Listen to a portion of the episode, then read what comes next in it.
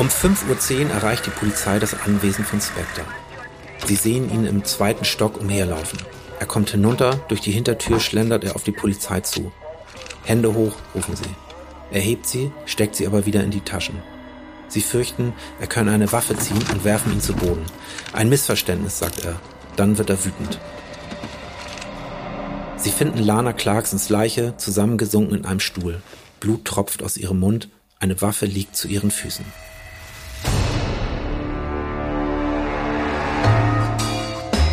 Lied vom Tod.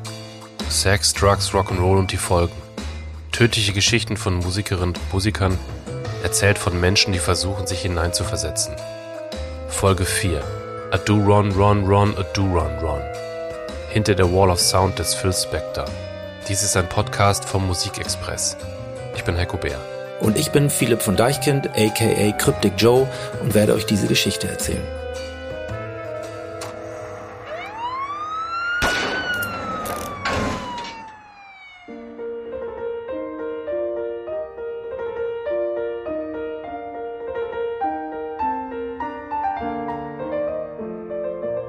Es ist die Art von Haus, die von Immobilienmaklern nicht bei ImmoScout24 beworben werden. Dieses Haus hat ein eigenes YouTube-Video.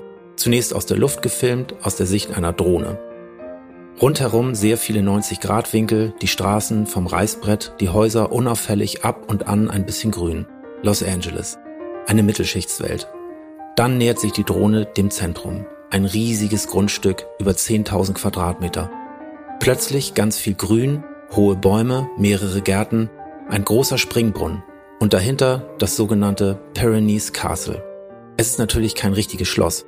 Typisch amerikanisch eigentlich. Der Architekt hat das 1925 entworfen, basierend auf Kindheitserinnerungen an französische Anwesen, die er bewundert hat.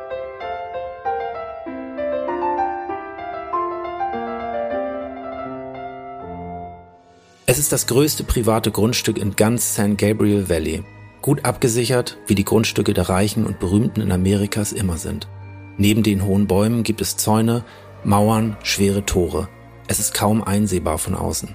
Das Gebäude selbst riesig. 800 Quadratmeter. Weiß, rotes Dach, Terrassen, Balkons, kleine Türmchen, steinerne Löwen drohend am Eingang. Innen Ballsaalartige Räume, Kronleuchter, dunkles Holz, weißes Marmor. Zehn Schlafzimmer, elf Badezimmer, vier Garagen. Diese ganzen Infos stehen im Begleittext. Was nicht in dem Text steht, dass das Haus Phil Spector gehört hat, einem der berühmtesten Produzenten der Musikgeschichte. Und dass er hier am 3. Februar 2003 im Foyer, umgeben vom dunklen Holz, weißem Marmor und einem riesigen Kronleuchter, der Schauspielerin Lana Clarkson in den Mund schoss. Philipp, ganz kurz, jetzt lass uns aber schon erstmal ein bisschen mit der Biografie anfangen, sonst weiß man, glaube ich, gar nicht so genau, wer das überhaupt ist.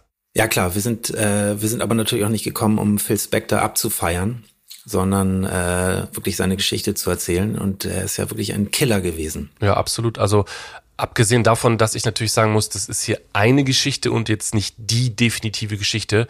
Und ich habe das ja alles aufgeschrieben, weil ich erzählen will, der war gleichzeitig letzten Endes eben wie du schon sagst, Killer und hatte in der Musik auch sowas Geniehaftes. Ja, da ist das Wort ja schon Genie. Darüber können wir nachher auch nochmal sprechen. Aber ich würde gern von Anfang an mal ein bisschen was von Phil Spector erzählen. Und was ihr übrigens hört, wir spielen Stücke, die ihr sicherlich alle kennt, aber von denen ihr nicht wisst, dass die von Phil Spector produziert wurden. So darling, darling.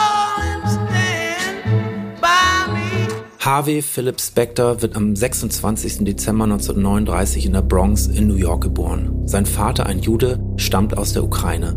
Als Phil neun Jahre alt ist, begeht sein Vater Selbstmord. Auf seinem Grabstein steht, To know him is to love him. Ihn zu kennen bedeutet ihn zu lieben. Seine Mutter zieht mit Phil nach Los Angeles. Später gründet er seine erste Band, die Teddy Bears. Die erste Single 1958 heißt To know him is to love him die Grabzeile seines Vaters. Der Song klingt sehr süßlich, aber vom Text her hat er auch schon was Düsteres.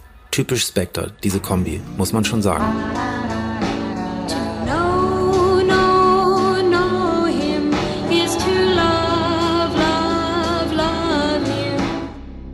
Wer übrigens großer Fan war von diesem Song, Amy Winehouse.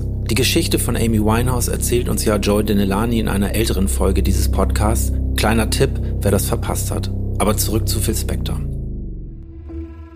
To Know Him is to Love Him wird ein weltweiter Erfolg. In USA, in England und mit 19 Jahren hat Phil Spector seinen ersten Nummer 1 Song. Dann löst Spector die Band auf, er hat unglaubliches Lampenfieber und zieht sich hinter die Kulissen zurück. Innerhalb von drei Jahren hat er 20 Top 10 Songs. Eine Band, die er für sein eigenes Label signed, ist die New Yorker Girlband The Ronettes. Zwei Schwestern und eine Cousine. Family Business. Sie haben einigen Erfolg, sie touren mit Eric Clapton, mit den Beatles. Spector wird aufmerksam. Er glaubt, sie könnten von seinem Stil profitieren. Innerhalb kürzester Zeit schreibt Spector für die Band nicht nur einen absolut unkaputtbaren Hit,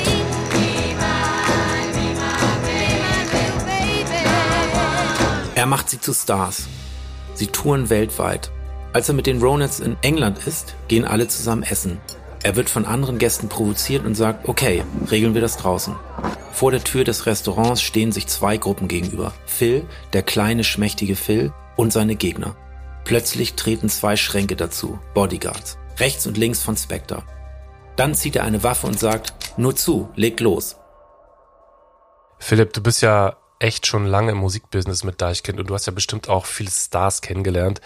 Ähm, hast du eigentlich mal, um mal so ein bisschen ans Eingemachte jetzt direkt zu gehen, hast du eigentlich auch mal mit so superstarhaftem Verhalten zu tun? Also so, ähm, was weiß ich, so idiotische Sonderwünsche, ähm, Bodyguards, die einen aufs Klo begleiten und so?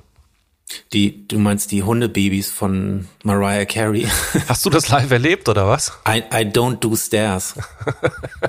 nee, also wir haben uns tatsächlich, witzigerweise habe ich auch da schon mal öfter drüber nachgedacht, dass wir natürlich auch auf eine Art Stars sind, auf der Bühne, die natürlich auch maskiert sind und ich jetzt als Person nicht wirklich bekannt bin. Mhm. Äh, das hat aber auch ein hat aber auch so einen Grund, dass wir das so gehandelt haben, dass wir nicht das äh, machen quasi. Also wir sind schon irgendwie, ähm, sehen uns schon eher als, ähm, ja, fast, wie will ich sagen, als Arbeiter oder die, die, die sozusagen ein, ein, eine, eine Show auf die Bühne bringen und im Hintergrund gar nicht jetzt so Starallüren haben oder so. Also klar habe ich auch Leute erlebt, die, die so, die so abgehen, die auf dem Festival wirklich so fünf Minuten vorher kommen mit einer, mit einer S-Klasse und dann sofort wieder abschwören. Namen. Wie den ganzen Tag. Namen. nee, ich will, also, ich glaube, das war zum Beispiel, war das mal, waren wir mal in der Schweiz mit Nicki Minaj und das war wirklich so eine völlig andere Welt. Also die war wirklich so, wir waren morgens um acht schon auf dem Gelände und haben da rumgewurstelt.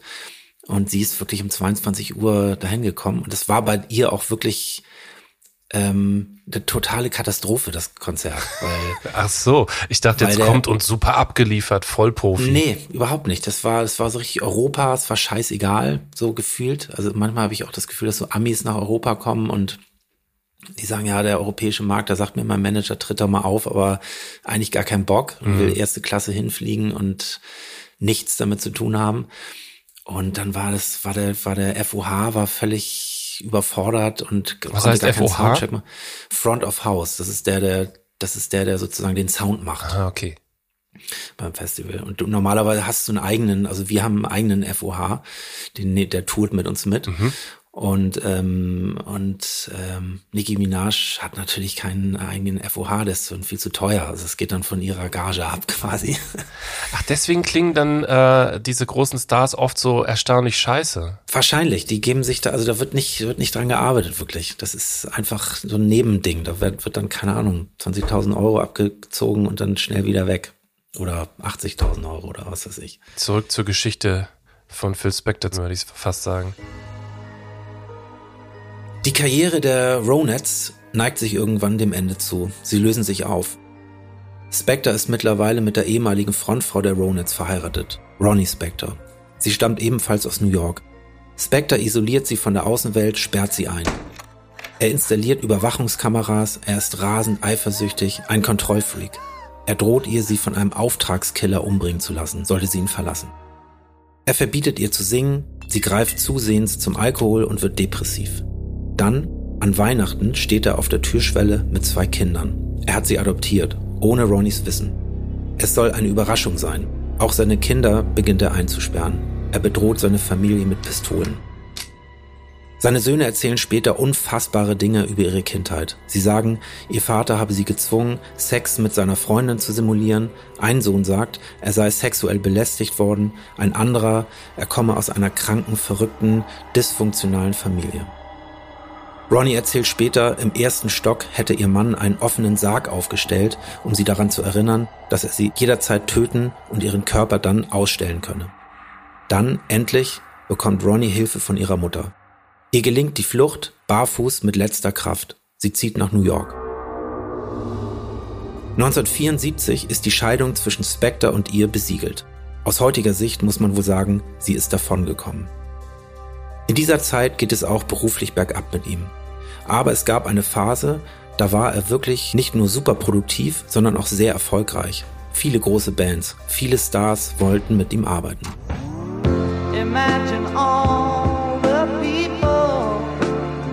Yes, John Lennon mit Imagine.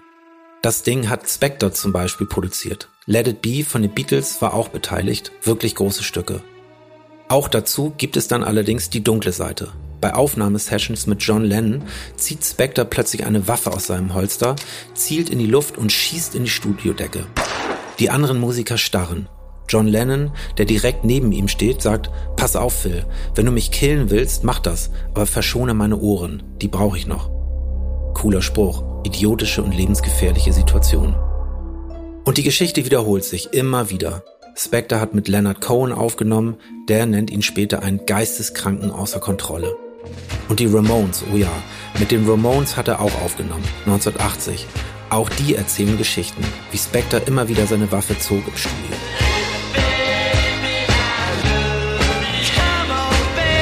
Am 22. März 2005 sitzt Phil Spector vor einer Kamera. Ihm gegenüber seine Assistentin, die ihn aufzeichnet. Das Video soll auf seiner Website erscheinen und Dinge richtigstellen. Spectre sitzt in einem Lehnstuhl mit Hawaii-Hemd, weit geöffnet, wilde Haarpracht, eine weiße Kette. Es ist ein bizarrer Auftritt in einer Reihe von bizarren Auftritten. Ein Ausschnitt aus der Doku True Crime with Aphrodite Jones. For those of you who don't know who I am, I'm Phil Spector. In every famous crime trial, what is the most important thing that one has to have in order to be found guilty of any crime? That is M O T I V E. Motive. Now, what her motive was for taking her own life, I don't know, and I really don't care. Kurz zusammengefasst, ich habe kein Motiv, sie umzubringen. Und was ihr Motiv für ihren Selbstmord ist, weiß ich nicht. Ist mir auch egal.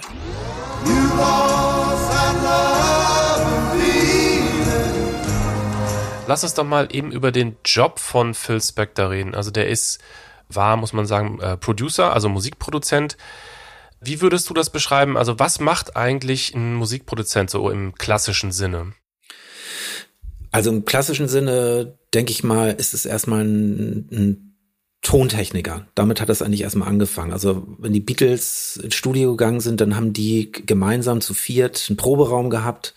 Dann haben die Songs zusammengeschrieben und haben die im Proberaum eingeübt und dann sind die in ein unglaublich teures Tonstudio gegangen und standen vor einem Produzenten, der sozusagen das mikrofoniert hat und äh, auf entweder auf einer Vierspur oder Achtspur oder 24 Spur äh, die die ganzen Instrumente und Gesang aufgenommen. Und äh, ich denke auch, dass schon da, also gerade so jemand wie Phil Spector oder auch die Beatles waren da ja auch so ähm, federführend für, dass man, dass diese beiden Bereiche Songwriter und Produzenten immer weiter sich verschmolzen haben. Es gibt ja ziemlich wenig, würde ich sagen, berühmte Produzenten. Also du hast ja gerade schon gesagt, dass viel ist irgendwie so die technische Seite und es ist ja jetzt nicht so ein äh, glamouröser Part gewesen. Ich rede jetzt von der Vergangenheit natürlich, mhm. ähm, bevor das quasi so ein bisschen verschmolzen ist. Also man kennt vielleicht so Dr. Dre oder so, ne? Und man kennt, hast du eben auch gerade schon erwähnt, im Grunde George Martin von den Beatles. Ähm, Phil Spector gehört eben auch dazu. Kannst du beschreiben, was das eigentlich so war, was ihn berühmt gemacht hat? Der hat ja so einen gewissen Stil gehabt. Also Phil Spector hat ja sozusagen die Wall of Sound erfunden und ich glaube, das war damals, äh, ich weiß gar nicht, wann das jetzt angefangen hat mit diesem Begriff oder in den 70ern, Anfang der 70er wahrscheinlich. Der hat das angefangen, was dann eigentlich später alle gemacht haben. Also der hat da sehr viel Spuren noch dazu aufgenommen. Oft war das so, ich, ich erinnere mich an ein Interview mit, mit Paul McCartney, auch dass zum Beispiel dieses Album von, von Let It Be, dass er damit total unzufrieden war, weil der das so krass durchproduziert hat, dass er die Songs gar nicht mehr wiedererkannt hat. So dass man irgendwelche Chöre und Strings noch mit aufgenommen und so weiter. Ist ja dann auch immer, muss man dann ja auch gemeinsam entscheiden. Da gibt's dann immer verschiedene Meinungen von Leuten, die dann, der eine findet es mega spannend und der andere sagt, I don't care. Habt ihr das auch? Richtig? Also ich frage ja, jetzt mal so ganz blöd, so, so auch dann, äh, dass, dass jemand sagt, auf gar keinen Fall, das geht auf gar keinen Fall. Und Na klar, auf jeden Fall. Also das, mhm. da sind wir witzigerweise, da gibt's andere Aspekte. Was den Sound betrifft, ist das eigentlich relativ, geht das eigentlich relativ flüssig durch. Da gibt's schon mal, wo man sagt, so, oh Gott, was ist das denn für ein Song? Aber gut, let's go muss man vielleicht nicht live spielen, aber, äh, aber eigentlich gehen wir da eigentlich ziemlich glatt durch. Da gibt's andere Aspekte, da geht's auch viel um visuelle Sachen oder wie das Cover ist oder wie, wie das Musikvideo ist oder wer, wer das, mit wem wir das machen oder wie die Live-Show aussieht, was für Kostüme und so weiter. Da, da ist viel Potenz Streitpotenzial auch, so, wo man sagt, so, ich find's total wack und der andere sagt, ey, das ist das aller, allerschönste, was es gibt. Das hatten wir mit dem, mit dem, mit unserem Intro, mit einem Live-Intro hatten wir das mit, äh, mit Lars Eidinger. Ja da, da war ich richtig so, oh Gott, das ist viel zu tragen, das ist viel zu Künstlere oder zu arty. Und, und Henning hat gesagt, ey, das ist das Beste, was ich je gemacht habe. So. Und da findet man dann halt irgendwie einen Kompromiss und, und sagt sich so, okay, das ist die Band und da, da, da geht man zusammen. Oder man trennt sich, wie die Beatles dann. ich wollte gerade sagen, euch gelingt es ja zusammen zu bleiben, andere ähm, existieren dann eben auch nicht mehr. Ja, von daher haben wir schon wirklich dann auch einen, einen gemeinsamen Nenner auch so. Also das ist dann schon, und ich finde das auch gut, wenn man das jetzt nicht, ich glaube, wenn man das auch benennt und sagt, innerhalb einer Band, ich finde das scheiße und ich finde es saugut und wir entscheiden jetzt einfach gemeinsam und das hängt, die Band hängt nicht von dieser einen Entscheidung ab, dann, dann ist auch alles gut. Frage der Ego-Größe auch dann, oder? Irgendwann. Wahrscheinlich, ja. Okay, dann lass mal zurück zur Story. Jetzt kommen wir zur Tatnacht. Okay. Alles beginnt mit einem Telefonanruf bei der Polizei. 911. Noch einmal die Doku-Reihe True Crime with Aphrodite Jones. Da gibt es den Originalmitschnitt zu hören. 911, what are you reporting? Hi, it's, uh, my name is Adriano. I, I think my boss killed somebody. Please, can, can you send me a... a, a you think your boss killed somebody? Yes, uh, yeah. Because well, I'm a driver, I'm waiting outside and I don't know what. And why do you believe he may have killed somebody? Because you you have a lady on the, the floor and he has a gun in, the, in his hand. Okay, stay on the line, do not hang up. Es ist der Anruf eines Chauffeurs, der sagt, ich glaube, mein Boss hat jemanden getötet. Er hat eine Waffe in der Hand. Wie kommen Sie da drauf? Weil er zu mir gesagt hat, I think I killed her. Ich glaube, ich habe sie umgebracht. Okay, your name, sir? Adriano. Okay, and your boss's name? It's uh, Phil Spector. I'm sorry? Phil Spector. Und dieser Boss ist Phil Spector. Aber bevor ich jetzt hier weiter erzähle, lass uns mal kurz einen Tag zurückgehen. Wie kam es eigentlich zu dieser Situation? Der 2. Februar 2003. Gegen 19 Uhr lässt sich Phil Spector in ein Restaurant kutschieren, The Grill. Er hat ein Date. Nach dem Essen fährt er sie nach Hause und gleich danach wieder zurück zum Restaurant, denn er hat ein zweites Date, direkt im Anschluss, mit einer Kellnerin. Sie fahren zu einem anderen Restaurant, trinken. Kurz nach Mitternacht geht es weiter zum Nightclub House of Blues. Dort begrüßt ihn eine blonde Frau am Eingang zum VIP-Bereich. Ihr Name ist Lana Clarkson. Sie denkt, Spectre ist eine kleine Frau, die sich zu den Promis schleichen will. Sie sagt, Entschuldigung, Ma'am, Sie dürfen hier leider nicht rein. Spectre wird sauer. Da kommt eine andere Kellnerin und flüstert Clarkson ins Ohr. Das ist Phil Spector. Er ist ein VIP. Clarkson entschuldigt sich, sie kümmert sich jetzt sehr aufmerksam um ihn. Um 2.30 Uhr ist ihre Schicht beendet. Sie ist auf dem Weg zu ihrem Auto. Spectre ist ihr gefolgt und bettelt, Lana, komm zu mir ins Schloss, nur ein Drink, nur ein Drink. Sie steigt in sein Auto. Es gibt sogar Videoaufnahmen vom Parkplatz. Das sind die letzten Bilder von ihr. Um 5.10 Uhr erreicht die Polizei das Anwesen von Spectre. Sie sehen ihn im zweiten Stock umherlaufen. Er kommt hinunter, durch die Hintertür schlendert er auf die Polizei zu. Hände hoch, rufen sie. Er hebt sie, steckt sie aber wieder in die Taschen. Sie fürchten, er könne eine Waffe ziehen und werfen ihn zu Boden. Ein Missverständnis, sagt er. Dann wird er wütend. Sie finden Lana Clarksons Leiche zusammengesunken in einem Stuhl. Blut tropft aus ihrem Mund, eine Waffe liegt zu ihren Füßen. Spectre wird in Gewahrsam genommen. Später berichten Polizisten, er hätte nach Alkohol gestunken und mit schwerer Zunge gesprochen. Es gibt einen Mitschnitt von diesem ersten Verhör, wieder bei der Doku True Crime with Aphrodite Jones zu sehen.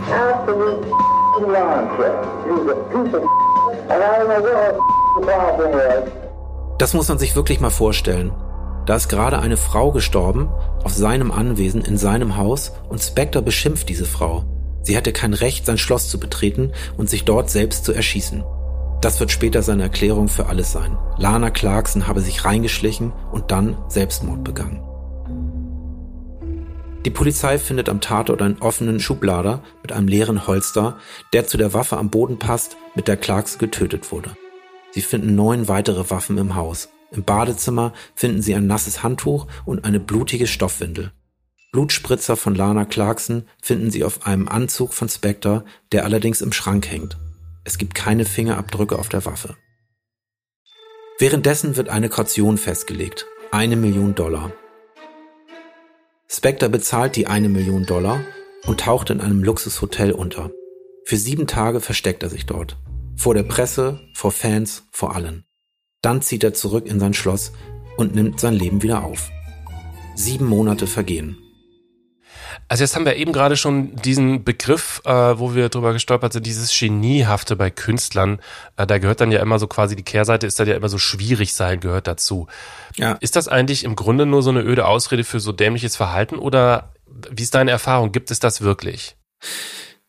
Ich, ich glaube, es ist eine, es ist eine dämliche Ausrede. Es ist einfach, ich glaube, man ist, ich glaube, es gibt viele Wahnsinnige bei uns in der Branche, weil man ist ähm, auch in dieses in diesen Musikbereich reingegangen, weil man wirklich Bock hatte Musik zu machen und es ging nicht um Struktur und Geld verdienen oder Business, sondern wir sind alle irgendwie auf eine Art da reingegangen und wollten Musik machen und sind geflasht von Musik gewesen. Also dieses klassische Ding äh, Genie und Wahnsinn, dass das auch so zusammengehört und so, also du glaubst auch, dass es eher so eine Art, keine Ahnung, so ein Konstrukt, um sich so eine schöne Geschichte zu erzählen. Finde ich schon. Also ich finde es, es gibt auch, es gibt auch gute Künstler, die, die nicht wahnsinnig sind. Also das ist, ich finde es irgendwie, also ich kann mir vorstellen, dass das zusammenhängt und dass das auch passieren kann, weil aus, de, aus den Gründen, die ich gerade genannt habe, dass man, dass man wirklich nicht keine Lehre geht oder kein Studium macht oder mit Leuten zusammen das klar macht, welche berufliche Karriere man einschlägt, sondern dass man wirklich alleine sein Ding macht und sich auf eine Sache spezialisiert hat. Also jetzt äh, Phil Spector zum Beispiel auf den Wall of Sound, dass der sich auf den Sound spezialisiert hat. Da ist man natürlich auch sehr einsam auf weiter Flur. Da, da besprichst du nicht mit einem Team von Leuten, wie das funktioniert, sondern du denkst, du bist der Einzige, der das im Kopf hat. Ich habe aber auch so von außen so das Gefühl, du hast eben jetzt Mariah Carey äh, erwähnt, bei der man irgendwie auch schon so weiß, dass sie so ein sehr exzentrisches Verhalten oft an Tag gelegt hat, als ob das Umfeld sowas auch nicht gerade stoppt. Also als ob das halt auch quasi so ein bisschen gefördert wird, ähm, weil die ja auch wahnsinnig viel Geld dann irgendwie so einbringen für, die, für das gesamte Drumherum und dann wird im Grunde gesagt so, ja komm, ähm, die ist halt so, ähm, aber dafür Unbedingt. Wir haben, es ist bei uns ja auch zum Beispiel so, ich, ich bin ja auch mit Deichkind groß geworden und musste quasi mehrere Aspekte im Kopf behalten. Sowas wie, wie, also wir haben ja auch so eine eigene Plattenfirma gegründet und ich bin Songwriter, ich bin auch Produzent und ich bin äh, zum Teil auch Manager, dass wir gucken, wie wir als Band zusammen oder Live-Performer, diese ganzen Rollen, die ich habe. Und ich glaube, es ist oft in Konstrukten ist es so, dass du ein Künstler hast wie Mariah Carey zum Beispiel, die ist dann einfach ganz klar Sängerin und Künstlerin. Und mhm. da, der wird, glaube ich, einfach wahnsinnig viel, von der wird wahnsinnig viel ferngehalten, so, damit sie künstlerisch arbeiten kann. Ich kenne das selber auch, dass ich künstlerisch blockiert bin, wenn ich über über die Raummiete unseres Büros nachdenke und oder über über Personalfragen. Ich habe das auch früher, als wir so unseren ersten Hit in Anführungszeichen oder unseren ersten Top 20 Hit Bon Voyage hatten. Das lief bei MTV und überall und ich habe gedacht, ey, wir sind einfach die geilen Typen, die geile Musik machen und habe eigentlich erst 15 Jahre später verstanden, nee, da waren auch viele, da war auch eine Plattenfirma dahinter, die hat da Geld reingesteckt und da war ein Regisseur, der hat sich Gedanken über ein geiles Musikvideo gemacht und da sind viele Hebel in Bewegung gesetzt worden. Und ich glaube, wenn du da nicht rankommst und alle um dich rum Ja sagen und oder Ja-Sager um dich rum gebaut hast, mhm. dann, dann schnallst du irgendwann nicht mehr, wer du bist und dann verlierst du so ein bisschen den Bodenkontakt. Okay, dann zurück zur Story. September 2003. Ganz offiziell wird der Fall zu einem Mordfall erklärt und Selbstmord damit ausgeschlossen. Kurz darauf wird der Phil Spector des Mordes angeklagt. Er bleibt dabei. Ich bin unschuldig. Alan Jackson ist der Staatsanwalt, der ihn vor Gericht anklagt. Er sagt, mir ist seine Musik egal, seine Berühmtheit, seine Freunde, sein Geld. Es geht mir nur um die Beweise, die zeigen, dass er schuldig ist. Schnell wird klar, dass Spectre den Prozess zu einer Show machen will. Er erscheint in auffälligen Outfits, verschiedenen teilweise grotesken Perücken, umgibt sich mit mehreren Bodyguards. Sein Verteidigungsteam besteht zeitweilig aus sieben Anwälten. Die behaupten als Verteidigungsstrategie, Lana Clarkson hat sich selbst umgebracht. Spectre ist unschuldig. Schon auf den ersten Blick wirkt das befremdlich. Sie ist mit Specters Waffe erschossen worden, so viel steht fest. Und sie war zum ersten Mal in Specters Schloss. Das steht ebenfalls fest. Wie soll sie wissen, dass er eine Waffe besitzt? Und falls sie das weiß, woher soll sie wissen, wo die sich befindet? Es wird Zeit, ein bisschen mehr über Lana Clarkson zu erfahren. Die Frau, die Spectre überredete, mit ihm in sein Schloss zu kommen. Lana wird 1962 in Long Beach geboren. Sie arbeitet als Model, sie wird Schauspielerin. Sie ist vor allem in B-Movies zu sehen. Ein besonderes Genre, das es vor allem in den späten 80ern und frühen 90ern gab. Action, Fantasy-Filme mit weiblichen Hauptrollen, die meist mit riesigen Schwertern hantieren. Xenia, also die Richtung, wenn sich noch jemand erinnert. Clarkson wird eine Art Kultstar. Sie ist sehr beliebt auf Comic-Cons, diesen etwas absurden Messen, auf denen man seinen Stars begegnen kann. Dazu taucht Clarkson in vielen Werbespots auf. Dann, wir sind jetzt so Mitte der 90er, wird es etwas schwieriger, Geld zu verdienen. Sie arbeitet nebenbei im Live-Club House of Blues in Hollywood, wo sie fatalerweise auf einen alternden Musikproduzenten namens Phil Spector trifft. Das Verteidigerteam von Spectre übernimmt den klassischen Versuch, die Schuld auf das Opfer zu schieben. Victim Blaming. Sie sei erfolglos und hoffnungslos gewesen, sie sei depressiv, das würden E-Mails belegen. Staatsanwalt Alan Jackson sagt, sie hatte die Schuhe an, sie hatte die Jacke an, sie hatte ihre Handtasche umgeschlungen, als die Polizei sie fand. Sie war offensichtlich im Begriff aufzubrechen. Und Spectre habe das getan, was er immer getan habe, wenn wir uns kurz an seine Frau Ronnie erinnern. Er griff zur Waffe. Er wollte sie am Gehen hindern. Jedoch diesmal schoss er. Die Anklage präsentiert fünf Frauen. Alle waren in der Vergangenheit auf Dates mit Spectre. Und alle erzählen das Gleiche. In Momenten der Unsicherheit griff er zu einer Waffe. Oder drohte zumindest verbal damit. Die Erzählungen sind bitter und reichen bis in die 80er Jahre zurück. Es ist ein Verhalten, das Spectre also zu diesem Zeitpunkt seit über 30 Jahren zeigt. Schließlich wiederholt Spectors Chauffeur noch einmal die Worte, die sein Boss ihm an jenem Abend zugeraunt habe. I think I killed her. Ich glaube, ich habe sie umgebracht. Nach einem sieben Monate andauernden Prozess warten alle nun auf das eindeutige Urteil. Schuldig. Die Jury tagt zwölf Tage lang. Danach überreicht sie dem Richter das Ergebnis. Zehn sagen schuldig, zwei sagen unschuldig. Es muss einstimmig sein und sie können sich nicht einigen. Der Prozess wird abgebrochen im März 2007.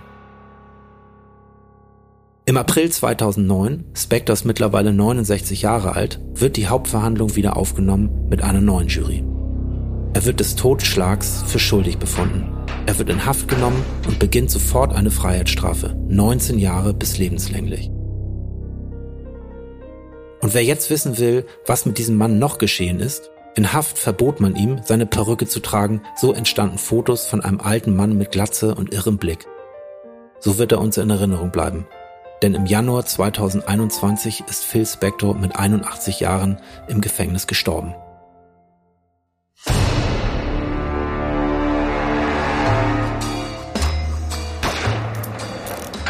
Das war Lied vom Tod. Sex, Drugs, Rock'n'Roll und die Folgen Tödliche Geschichten von Musikerinnen und Musikern, erzählt von Menschen, die versuchen, sich hineinzuversetzen. Folge 4. A Do Run Run Run, A Do Run Run. Hinter der Wall of Sound des Phil Spector. Dies ist ein Podcast vom Musikexpress. Produktion Wake Word Studios. Ich bin Philipp von Deichkind. Und ich bin Heiko Bär. Ich bin der Showrunner von diesem Podcast. In der nächsten Folge He Walked His Way oder Das tragische Ende von Jam Master Jay.